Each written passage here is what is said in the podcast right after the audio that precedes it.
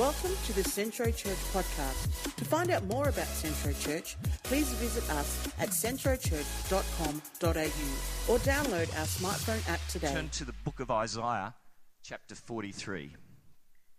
You know, when you read passages in the Bible like that talks about us, talks about the church, talks about the Christians, and says, You are the salt of the earth.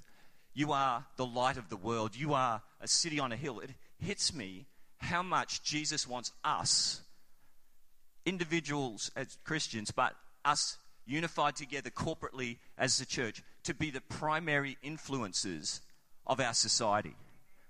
That is that's so true. It, it comes through in everything he says.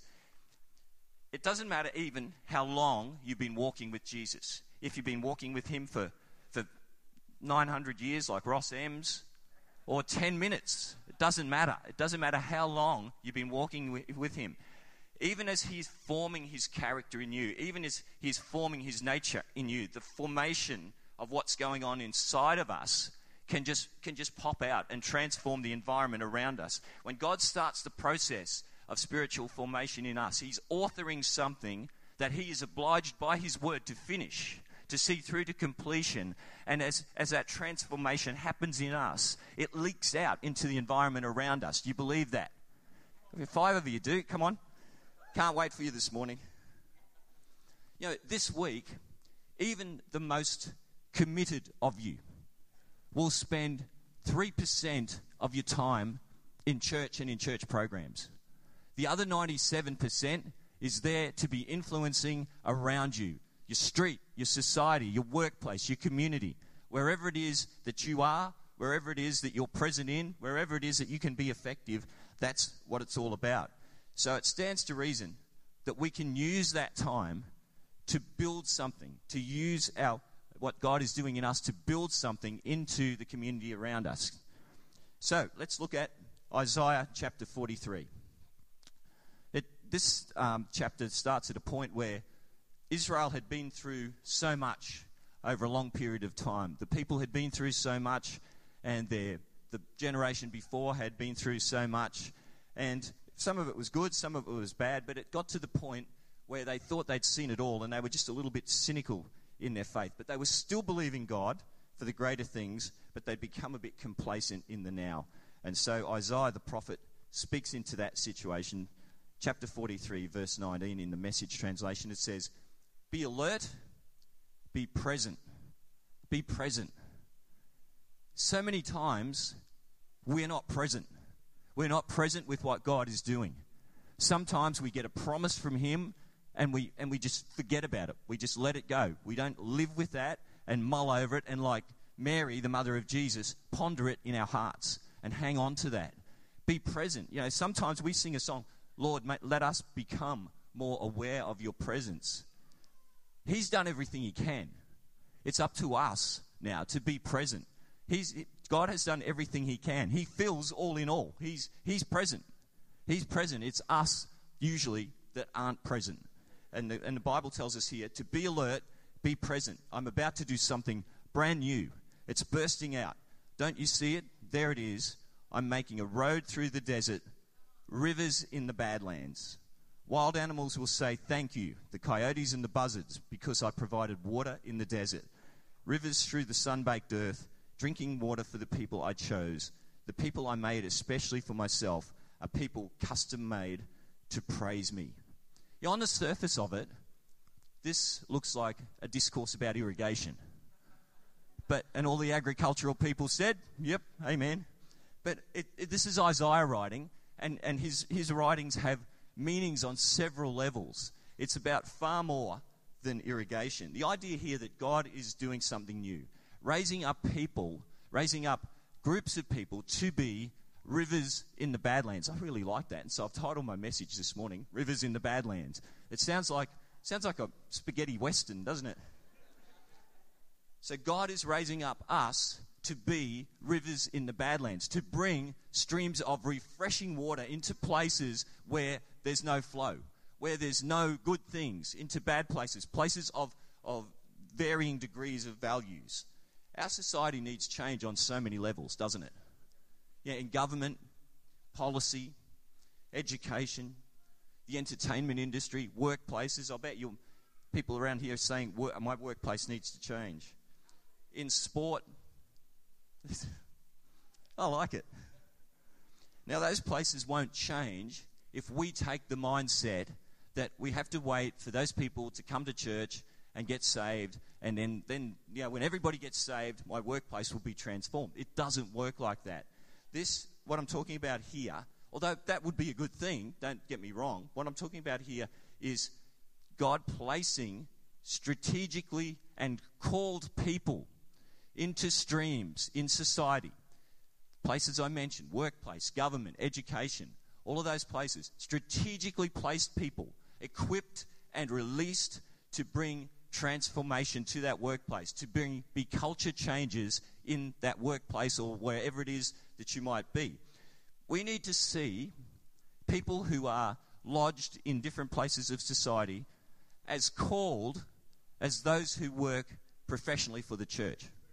We need to see callings on the level of that for people who work in education. Barry Reek over here. He, he is lodged in the education department strategically. And, and, and I believe that he is called to that. He has a calling on his life to do that, to perform where he is and bring transformation and culture change to his workplace. Are you getting what I mean? Like I said, it's not evangelism, but it doesn't exclude evangelism. It's cultural change. Some time ago, a long time ago, in a workplace far, far away, I was a Commonwealth banker. And, and I was at, a, at the branch in Baval, and I got saved there. And then I got transferred to a new branch at Graceville. And at Baval, I'd been a bit zealous. I was, you know, witnessing and, and, and you know, telling people that they needed to repent and everything like that, like you do when you're that age. I actually, I actually got punched for it once. It didn't hurt much, and it's a great sermon illustration, so I'll, I'll just tick that one off. Yeah, so I got punched. When I got to my new branch, the um, assistant manager sat me down and he said, Okay, there'll be none of your Bible bashing here. I thought, Okay, fair enough, fair enough.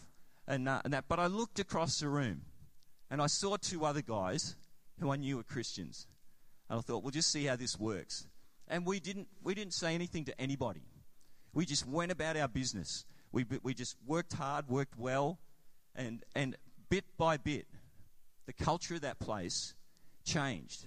And it tipped into a favorable culture, a favorable environment for people to start asking questions.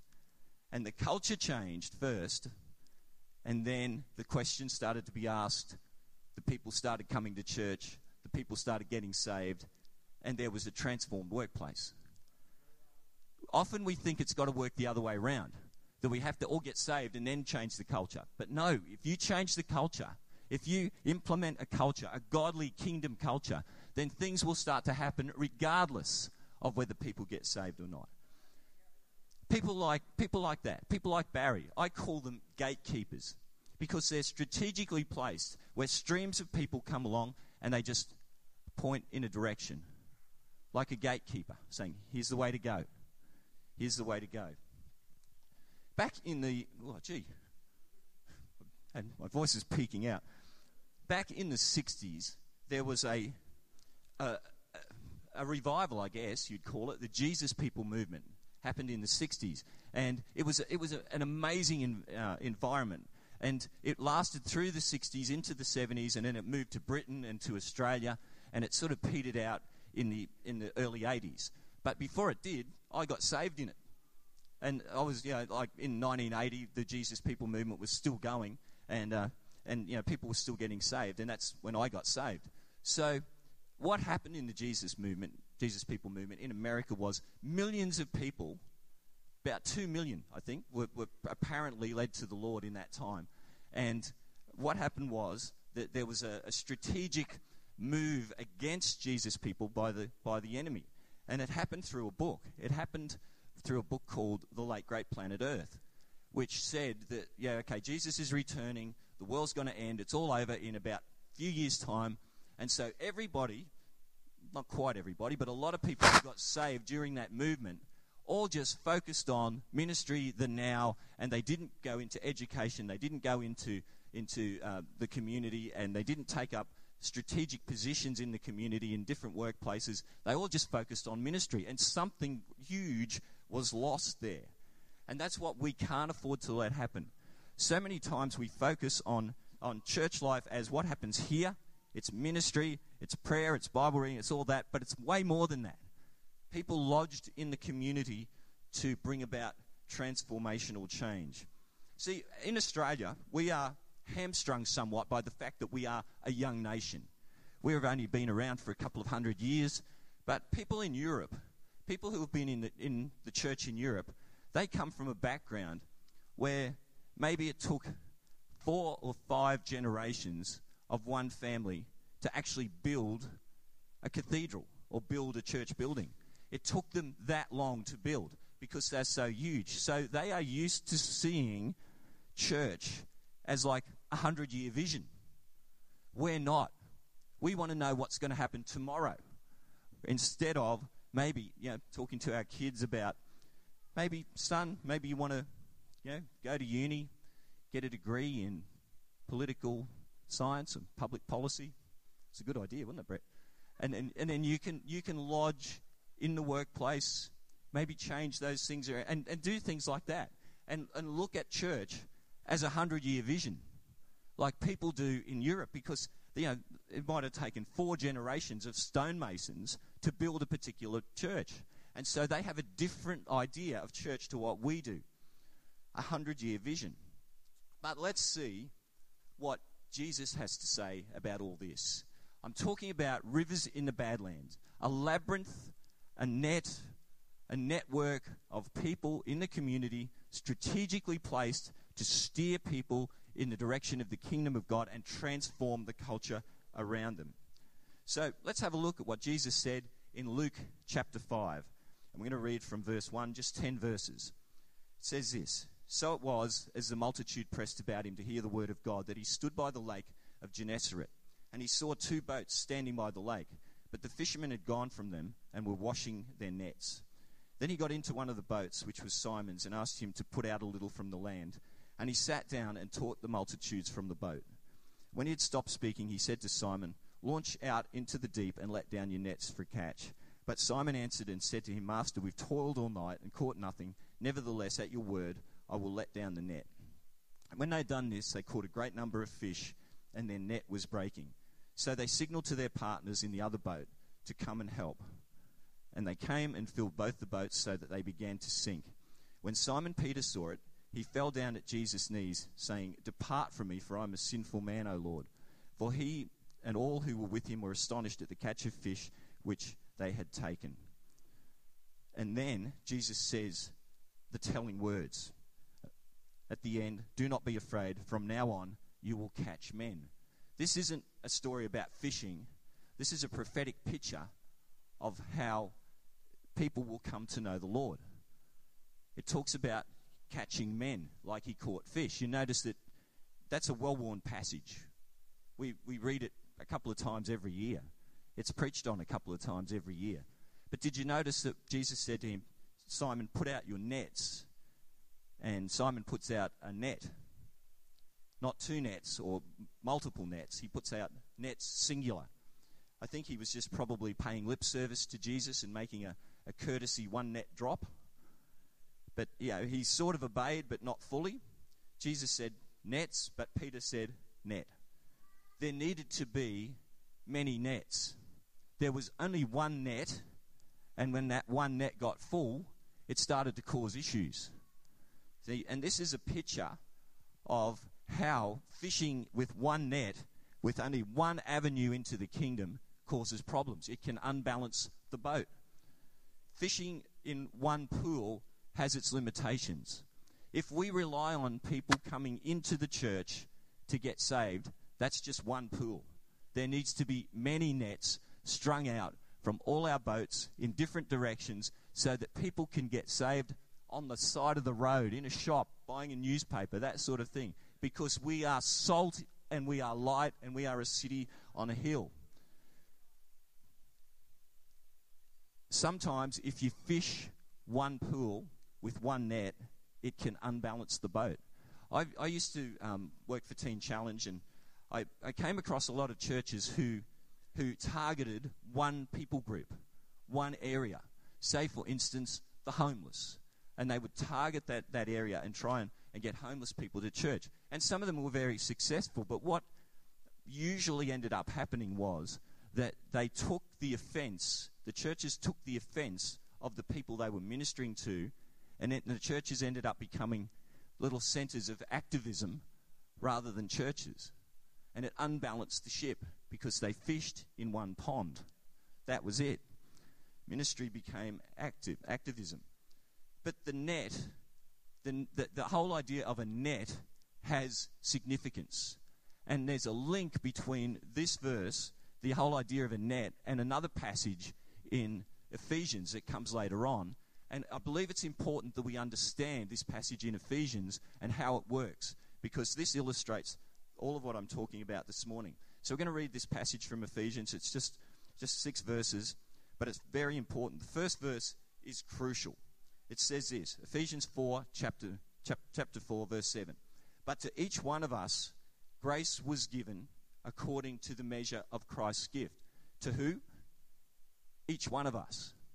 Each one of us has been given a gift. We've been given grace. We've been given a particular ability, particular thing that we do. Verse 8 Therefore, he says, when he ascended on high, he led captivity captive and gave gifts to men. Now, this he ascended, what does it mean? But that also he first descended into the lower parts of the earth. He who descended is also the one who ascended far above all heaven, that he might fill all things. And he himself gave some to be apostles, some prophets, some evangelists, some pastors and teachers, for the equipping of the saints, for the work of the ministry, for the edifying of the body of Christ, till we all come to the unity of faith, of the faith, and of the knowledge of the Son of God, to a perfect man, to the measure of the stature of the fullness of Christ. Let me give you some context on this and how it works and how it relates back. In Mark chapter 1, there's a verse that talks about the disciples were mending their nets. That mending their nets is the same word, the same Greek thought, the same idea in the original language as perfecting the saints. So, what we're talking about here is setting in place. Those gifts were put in the church to set in place a net, which all of us comprise. All of us make up a net with all of our gifts all of our unusual giftings come together and we make a net that causes people to come into and be transformed. Can you see that? And so the idea here is that God has established people in offices apostles, prophets, evangelists, pastors, and teachers to set in place a net, the equipping of the saints for the work of the ministry. So it's to set the saints in place like a net across all streams of society to bring about social and cultural transformation. Now, all of us are saints. So all of us also have these anointings, but in different measures. So let's get into that. How does it work? These anointings apostles, prophets, evangelists, pastors, and teachers. There are people who stand in those offices. Like when Pastor Steve Penny comes here, the man is a prophet. I'm not talking about that. I'm talking about an anointing a lens through which we see the church, through which we see life. And that lens is the anointing that we have. First John chapter 2 says we all have an anointing. We all have that. We all have this thing. So, there's five anointings, five lenses, and everything that you see is influenced by that lens. It changes the way we interpret life. Let's have a look at them and see how they work. Let's start with the pastor when the pastor looks through the pastor lens, the pastor sees the church. Right? He sees the Christians. It's all about families, marriages, community. That's the top priority. That's the most important thing. The pastor is the guy who meets you when you come in and he says, Hi, Jack. Hi, Ruby. Good to see you in church. Noticed you weren't here last Sunday.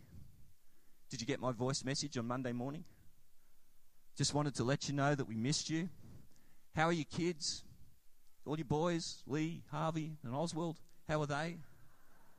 Going all right? Just want to let you know that, that we love you. How's your marriage going? Going well? Because if it's not, we've got a workshop coming up.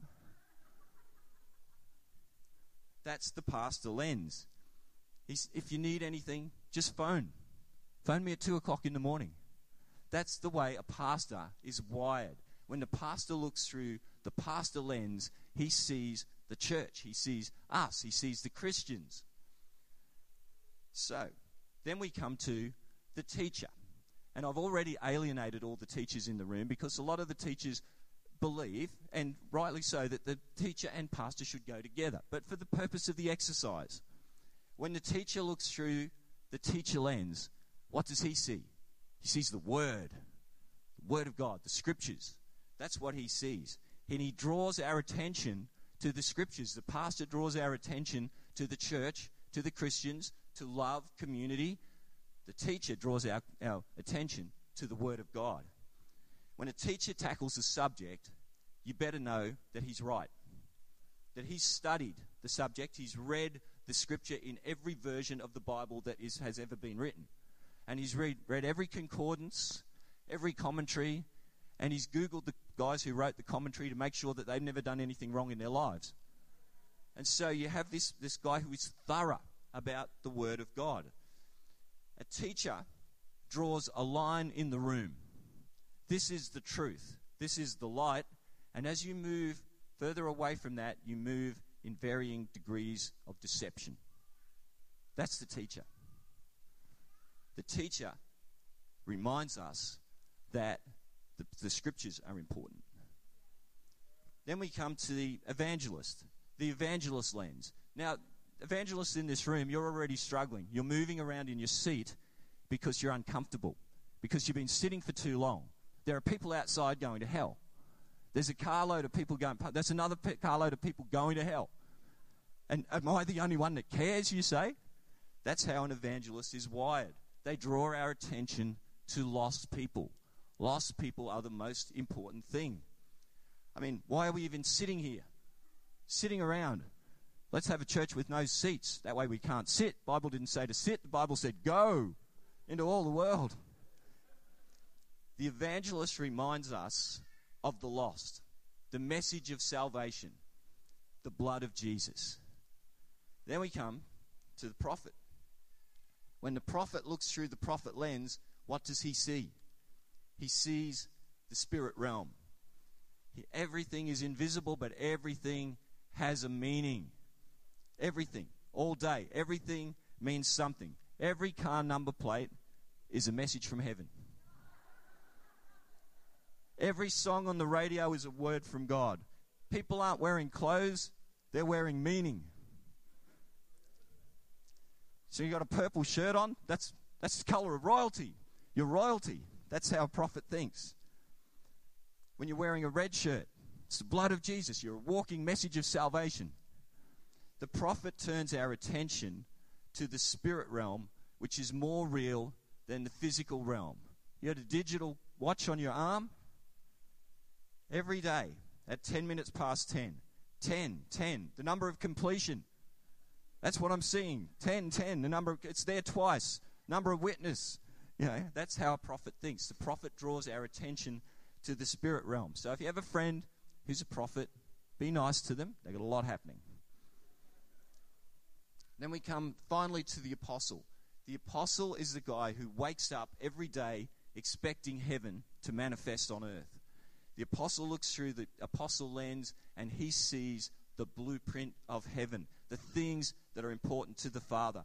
They're looking for the supernatural transformation to happen in a moment, the miraculous, the supernatural resources of heaven, the power of God, always looking to pull the realities of heaven into the here and now and confront earth until earth changes. That's the apostle. One that springs to mind is a man called John G. Lake, who in Spokane, in America, um, was, was such an effective ministry that the American government declared Spokane to be the healthiest city in America because there had been 100,000 documented healings in that city. And so the, the, the, American government actually recognized it. That was, that's what happens when an apostle is let loose. So there we have these five anointings, all different, but all drawing our attention to one part, one particular aspect of, of, of life, of Christianity. They're not more important than the other, they're all important. And the five people, the five different streams that run through all of us together make up something that is well balanced and well ordered, moving towards a unity of the faith. But you can see how these five personalities might sometimes not get on. You know, the, the, the prophet wants the spirit realm, the, the, the teacher wants the word. It's, you know, it's, it's, everything is a different priority. But when all the priorities are put together, we have a balanced outlook. We actually have a well strung net. We, have, we are equipped and deployed, and we are a net in society. So that net would be set in place with all alignment and no holes. So there we are. We've got five different anointings that, that flow through people that, that actually, when put together, if you can hold off the fighting, actually are very effective. But sometimes people just, it's just too much and disagreement happens. Now, just a quick few quick thoughts that might help you to frame a mindset to function away from the house of God.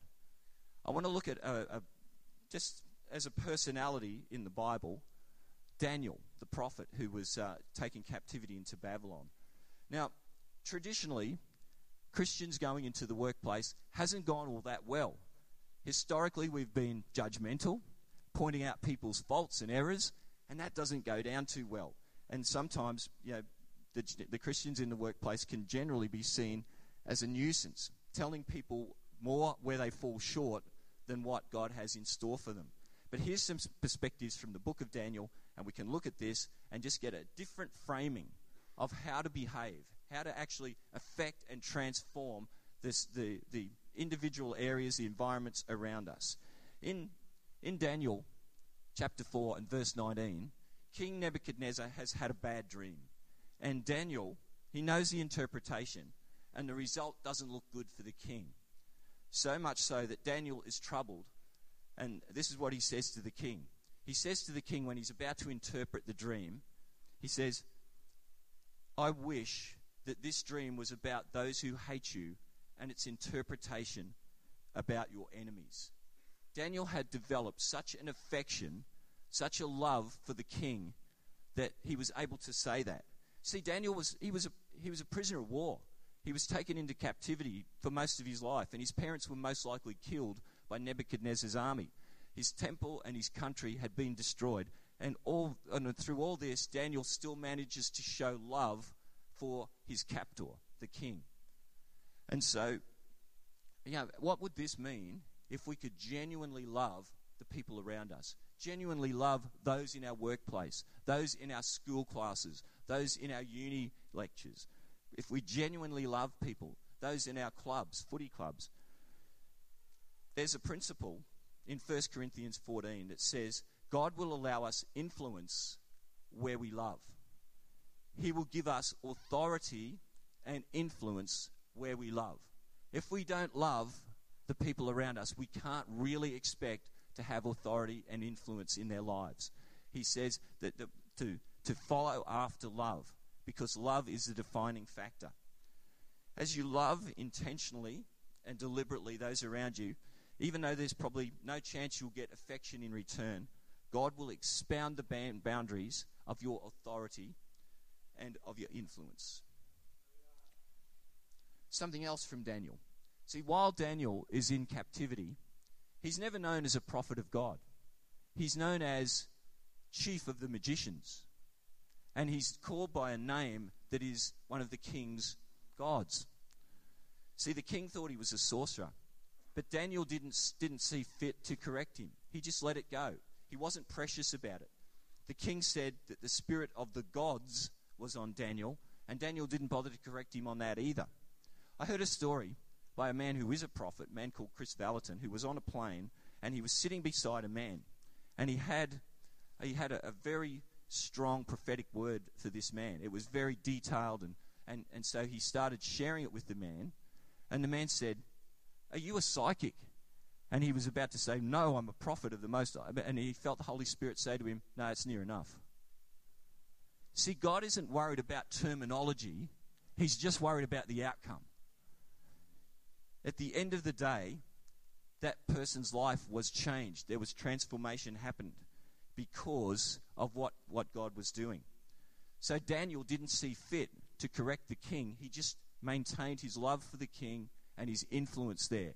By loving and not being precious, Daniel was effective. And he, he managed to serve four kings and be effective in transforming the kingdom of each one of those kings and being heavily influential. As a rule of thumb, at work, wherever you are in the environment that you're trying to transform, see everything, judge little, and forgive much. Just a quick rule of thumb. I just want to um, close with a, an illustration of, of something that I just I learned about not too long ago, just this week. Something that, as uh, um, a lady in our congregation at Collingwood Park, something that, that has actually happened to her that illustrates this whole thing just perfectly. So, if the musos would like to join me on stage, we'll start to, to bring this into land. Lady in our congregation who came to our country some years ago, she was well educated, but decided to do her master's in Australia, and she, she picks organisational administration as, uh, as, as, uh, as her degree, and she, she studies that and, and majors in aged care. So when she's, when she's finished, she's finished her master's, she has no particular area that she knows of where she can get a job, no particular leading, not really much in the, in the way of opportunity to exercise what she's just learned. Then she comes across um, a whole new idea of aged care service delivery. And she, she reads the website. Um, the, the, the website is um, it's come about because the Australian government is trying to change the way aged care services are delivered, um, more in a home based environment than a, than a centre based environment. And, and so this lady gets, starts to feel excited. And so she sends an email to the guys on the website. And she says, Look, I've just done my master's. I'm really interested in this. How can I help you? And one thing leads to another. And they end up saying to her, We would like you to implement this system over, a, well, a huge area of Queensland. And so, because of her study, because of her availability to the concept of being used by God in an area of society, she is now placed to be instrumental in at grassroots level of implementing a, a tremendously important system in our, in our nation's ability to dispense aged care because of her availability, because of her, because she is part of a river in the Badlands, going into an area where the church had no influence, but this person does, and she will wield a kingdom influence in that area. The guys have already said to her, We wish we could clone you and put you all around Australia. And I bet God wishes He could do that too.